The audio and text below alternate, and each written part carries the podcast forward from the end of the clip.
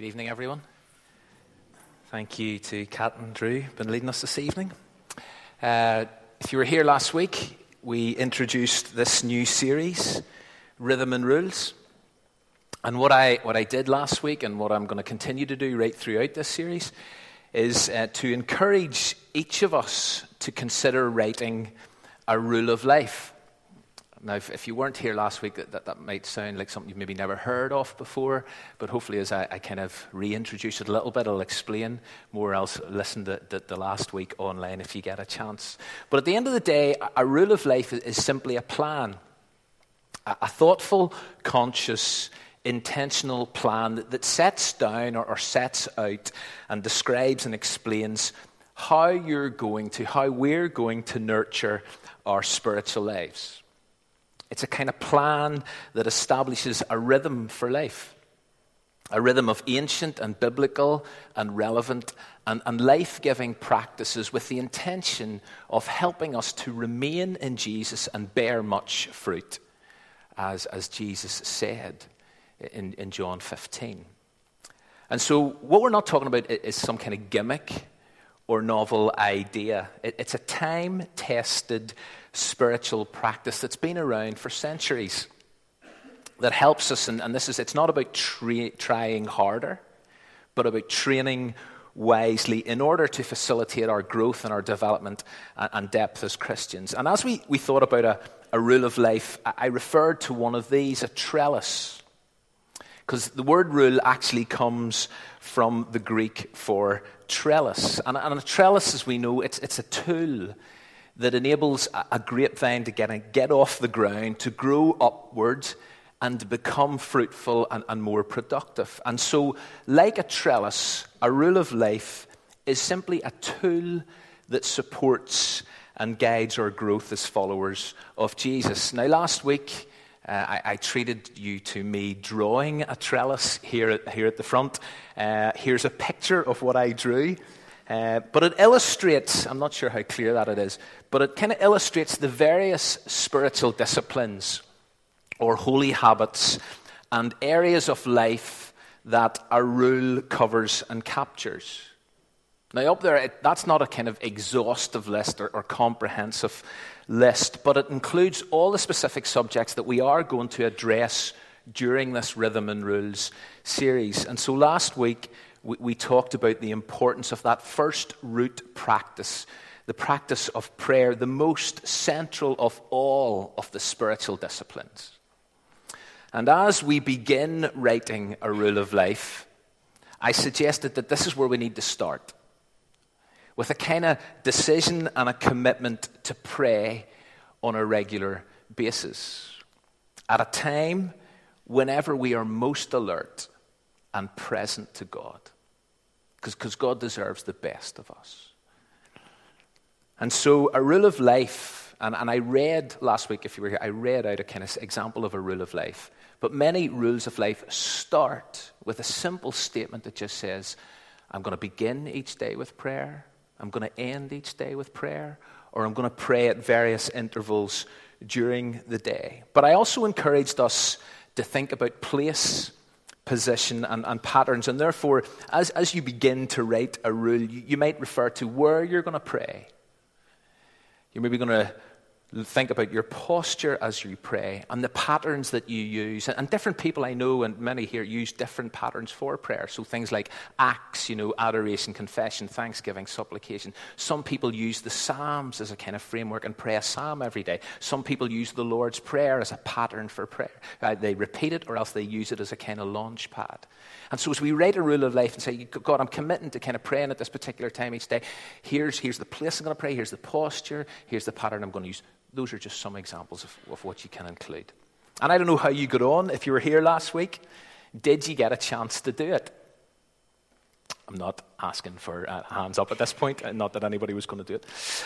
But as we think about writing a rule of life, and as we think about spiritual disciplines and, and training wisely, and also as we, we think about tonight's specific practice, I guarantee you that one of the reactions to this, one of the reasons maybe that we, that we struggle to do it, is because we're too busy.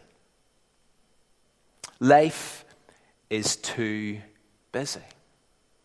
And so, getting a moment or any time to even write down a sentence or two, which is what I suggested out of the back of last week. But even finding a moment or time to write down a sentence or two, never mind actually praying regularly this week, has maybe been a big enough for challenge for some people here. Where did the past week go? For many, we've hardly stopped. I wonder if uh, you remember and can identify with this quote. Now, here you see, it takes all the running you can do just to keep in the same place. If you want to get somewhere else, you must run at least twice as fast. Anyone know who said that? Come on. It was the Red Queen in Alice in Wonderland. but for many of us, and for many in our culture, is, is this not true? Is this not our experience? We're, we're busy people living busy lives, playing catch up. And often it feels like every waking moment is, is filled and it's crammed with activity. Thomas Merton, kind of Trappist monk in the last century, said that the most, this is strong, he said that the most pervasive form of violence in the modern world is busyness. Not drugs, not guns, he said, but busyness. Although, for some people, Busyness and being busy is a drug. They're addicted to it. The, the Chinese character for busy, some of you might know this. Some people dispute this, but, but as I understand it, and you please correct me afterwards if it's not right. But the Chinese character for busy combines the pictographs for heart and death, which suggests that busyness can kill the heart. A survey from a few years ago announced the grim statistic that as well as working longer hours than they used to 30 years ago, people sleep on average two hours less per night.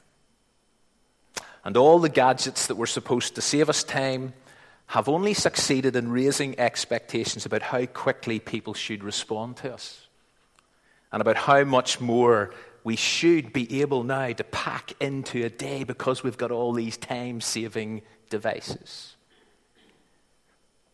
I've used this particular quote before, but listen and see if you agree.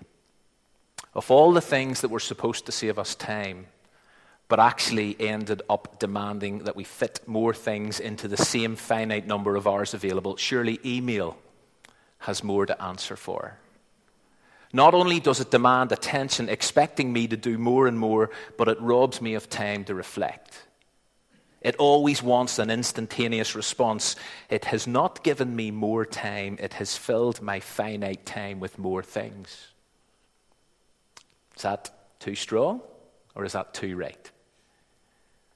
Either way, there's no denying that modern life is busy, it's demanding, and as a result, it seems that lots of us are in a constant hurry. We're continually rushing around, never getting to the end of those to do lists always finding one more problem to sort out, one more email to respond to, one more text message to send, one more expectation to meet, decision to make, person to see, event to attend, shop to call at, website to visit, picture to insta, social media feed to check, essay to write, assignment to research, pre- presentation to prepare, journey to make.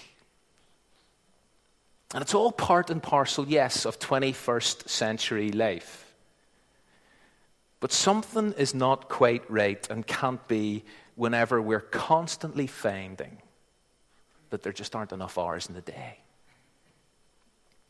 And so we hear people coming out with the phrase, that, that kind of expression of frustration, that mantra of our age if only I had more time. If only I had more time, I'd, I'd, I'd pray more. I'd even consider writing the rule of life. And isn't it true that so much of what we get stressed about and uptight about comes down to the fact that we didn't have or we don't have enough time? Mark Buchanan, as some of you know, is one of my favorite writers. And he wrote this a few years ago, and It's a long quote, and I've, I've put it all on the screen, but it's interesting. Someone asked me recently what was my biggest regret in life. I thought for a moment, surveying the vast and cluttered landscape of my blunders and losses, the evil I had done and the evil that's been done against me. Being in a hurry, I said. Pardon? Being in a hurry. Getting to the next thing without fully entering the thing in front of me. I cannot think of a single advantage I've ever gained from being in a hurry. But a thousand broken and missed things, tens of thousands, lie in the wake of all that rushing. Through all that haste, I thought I was making up time. Turns out I was throwing it away. Don't know if that rings true. And what's the result? What's the, the fallout? What's the reality of life in the fast lane? It's exhaustion. So lots of people are wrung out physically, emotionally, spiritually, wrecked, shattered, who long for a break, who can't wait for a break. But in the meantime, they find themselves just running simply to keep up. What is this life if full of care? There is no time to stand and stare. And one of the very real dangers of, of, this is that we find ourselves being shaped by our schedules. And then, as Ian Stackhouse writes, life is indeed a series of schedules to be adhered to rather than a rhythm of grace to dance to. And I don't know if you ever feel like you're just living to a series of schedules and deadlines, things to do. And so we need to slow down. And this, some people may remember some of this material from a few years ago, but we need to slow down. And we need to take a deep breath. And we need to revisit some ancient wisdom and that leads us to the practice of Sabbath, which not only speaks into our busy lives, but as we think about a rule of life, Sabbath is the kind of necessary second root practice that supports the rest of this trellis. You see, without Sabbath, so much of all that structure comes under pressure. If we never stop and rest, then it's highly unlikely we're going to get down to praying or reading scripture or investing in family and friends or looking after ourselves or playing or handling our money properly or working to the glory of God or being Christ's witnesses here, there, and to the ends of the earth.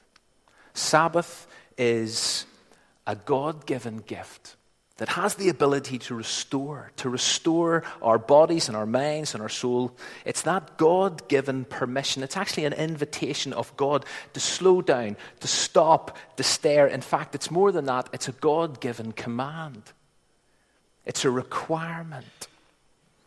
And so, as Wayne Muller wisely says, we stop not, not because we've come to the end of our list of things we need to do. We stop because it's time to stop. Sabbath requires surrender. If we only stop when we have finished our emails or our projects or our things to do, for example, we'll never stop because our work is never completely done. Constant busyness has a potential to kill our hearts. And hurry sickness is an increasing problem. It's a debilitating illness in our day and age. And unless we discover or rediscover and restore Sabbath, there's going to be more and more casualties, people who end up skimming their lives rather than living them to the full. But to paraphrase Mark Twain, our busyness is like the weather. Everyone complains about it, but no one does anything about it. The practice of Sabbath and actually writing it into a rule of life is where we do something about it. Now, as we tease this out in a little more detail, I, I kind of want to zoom back or zoom out and, and go back to the beginning of time as we know it and the character of God, because we need to understand the character of God. We need to understand the creation narratives as we think about Sabbath and about slowing down and about rest. Now, I know that, that God lives outside of time, but let's not forget God created it and He works within it. And in Genesis 1 and 2, we discover a God of rhythm.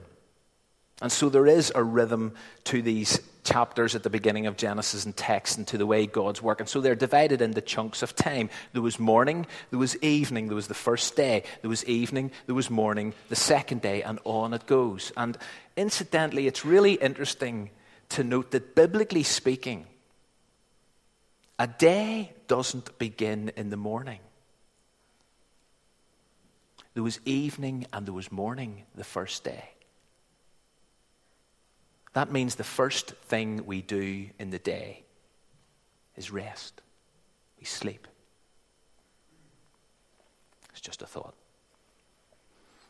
But what I want us to notice as we think about the creation narratives is that there is structure, there's pattern, there's routine. And those are things that we all need in our lives to some extent, there's maybe some people need them more than others.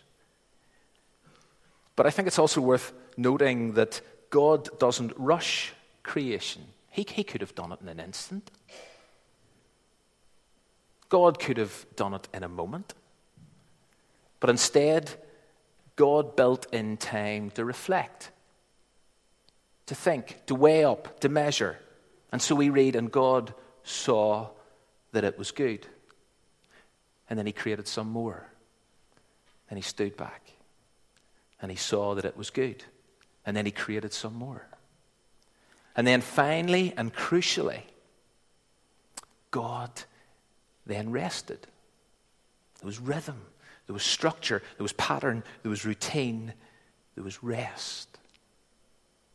And so, on the seventh day, God rested from all his work. God rested from all his work.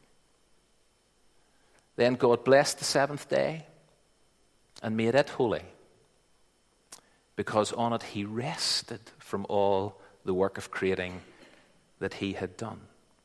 The climax of the creation liturgy is not the creation of man and woman, as we sometimes tend to think, but is the blessing of the Sabbath on the seventh day is the pinnacle.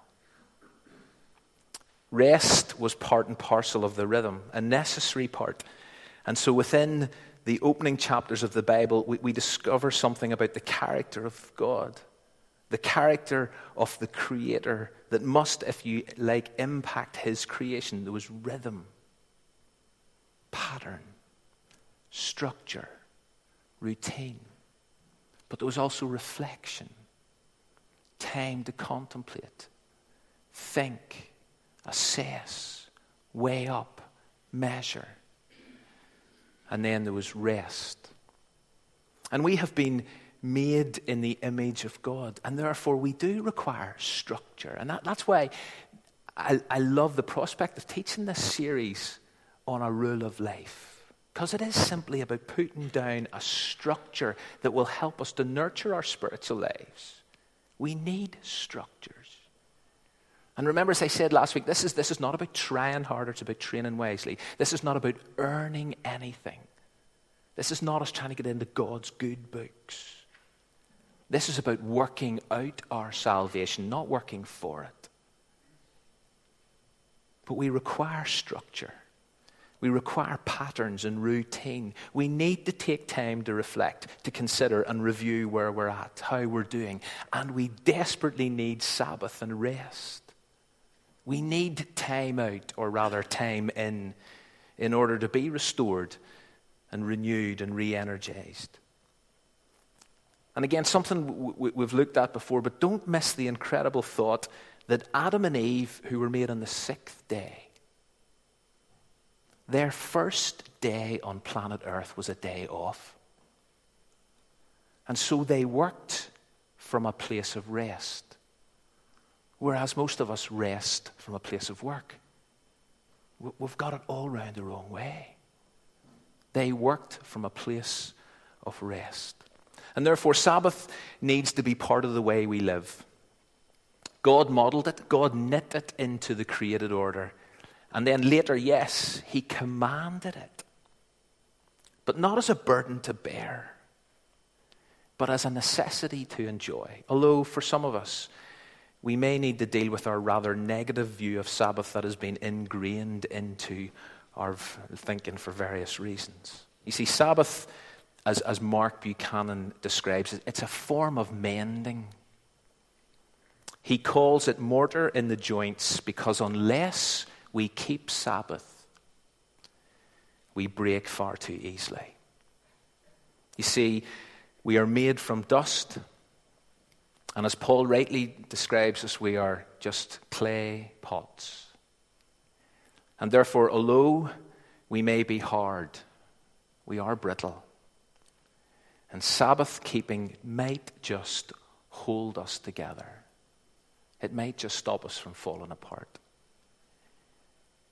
But apart from potentially falling apart and becoming increasingly exhausted, what else happens when you don't keep Sabbath?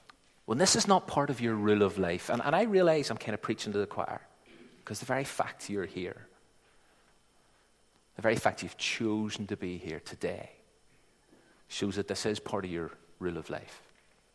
This is part of your rhythm.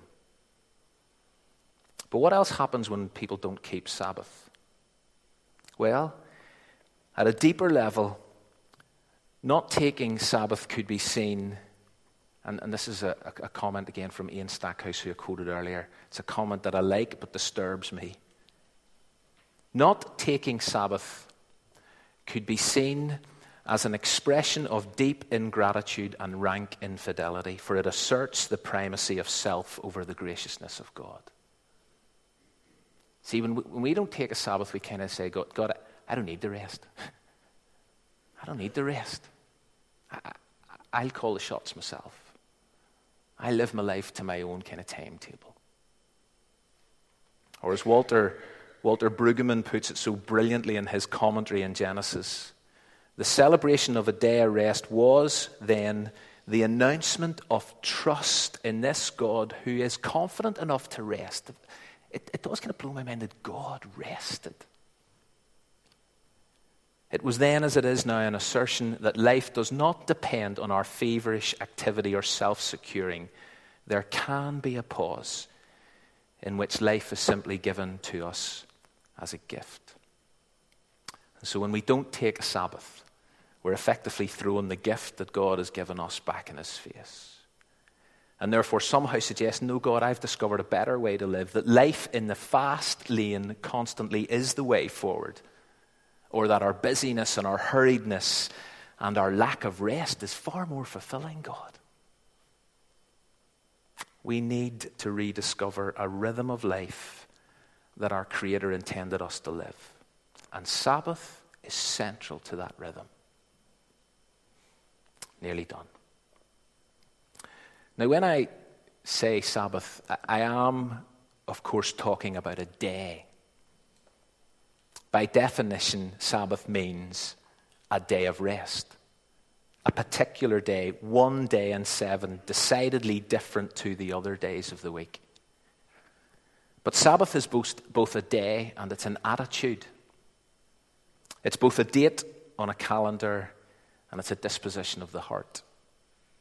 It's a perspective, it's an orientation. And as someone has said, you will never enter the Sabbath day without a Sabbath heart. And so we need both. But the question is can we ever actually recover a Sabbath day in this culture? Or have we gone too far down a particular road? And the chances of returning back again are slim. For us in the, in the busy Western world, it does seem that any sense of a special day of rest is, is long past. It's gone. Or it certainly is in the process of disappearing. One day is just like the next. In fact, the boundaries between the different days of the week, and even nowadays, the boundaries between night and day have been eroded.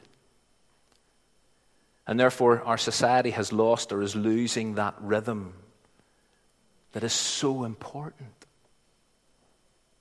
And so, does that mean we give up, shut up, buy into the culture, go with the flow?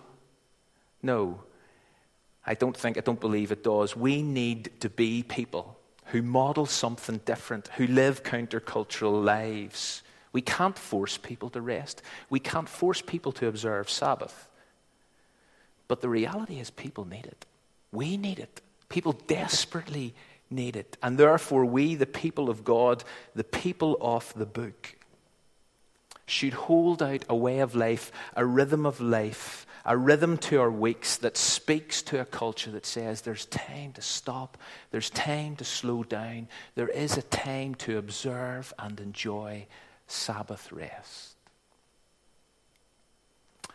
And as I said, for most of us, that most likely will happen today on a Sunday when we cease from work or from activities that closely resemble our work. When we cease from what's necessary and we embrace what is it that gives us life.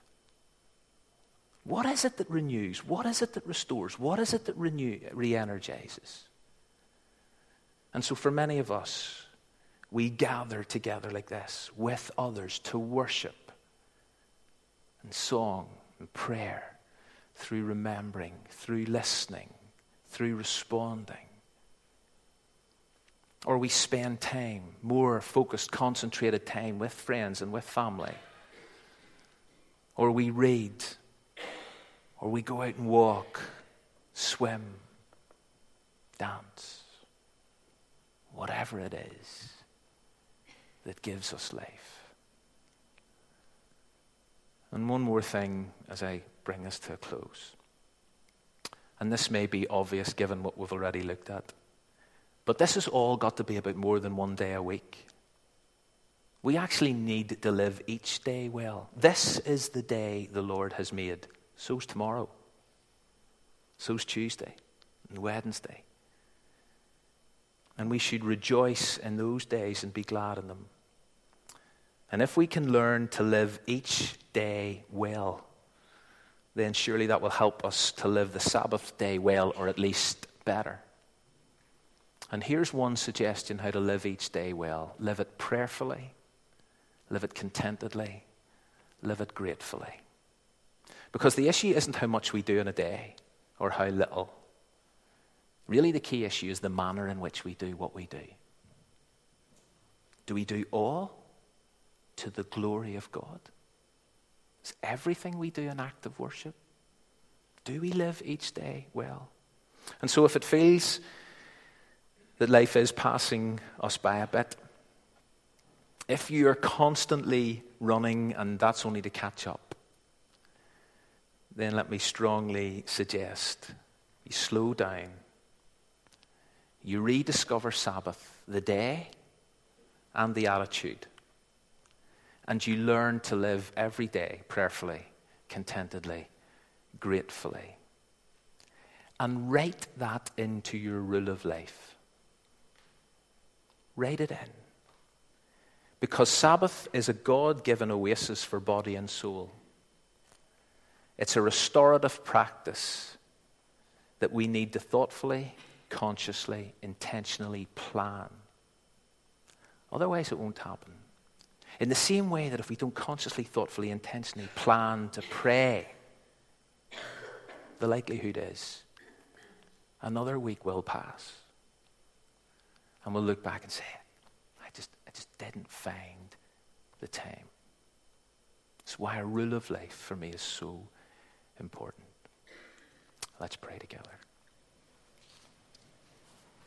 God, as we continue to think about a rule of life, a trellis, a support structure that enables us to grow upward and to become more fruitful and productive. I pray that you will help us to make those things in our lives that you have recommended should be part of our lives. Help us to make those a priority. Prayer, dialogue with our Father, and also the practice of Sabbath, rest, in order to be restored and renewed, refocused, and re energized. And then, God, help us to be people who work from a place of rest rather than rest from being at work all week.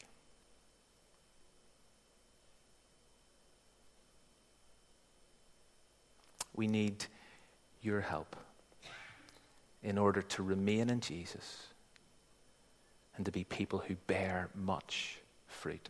Help us to train wisely. In Jesus' name. Amen.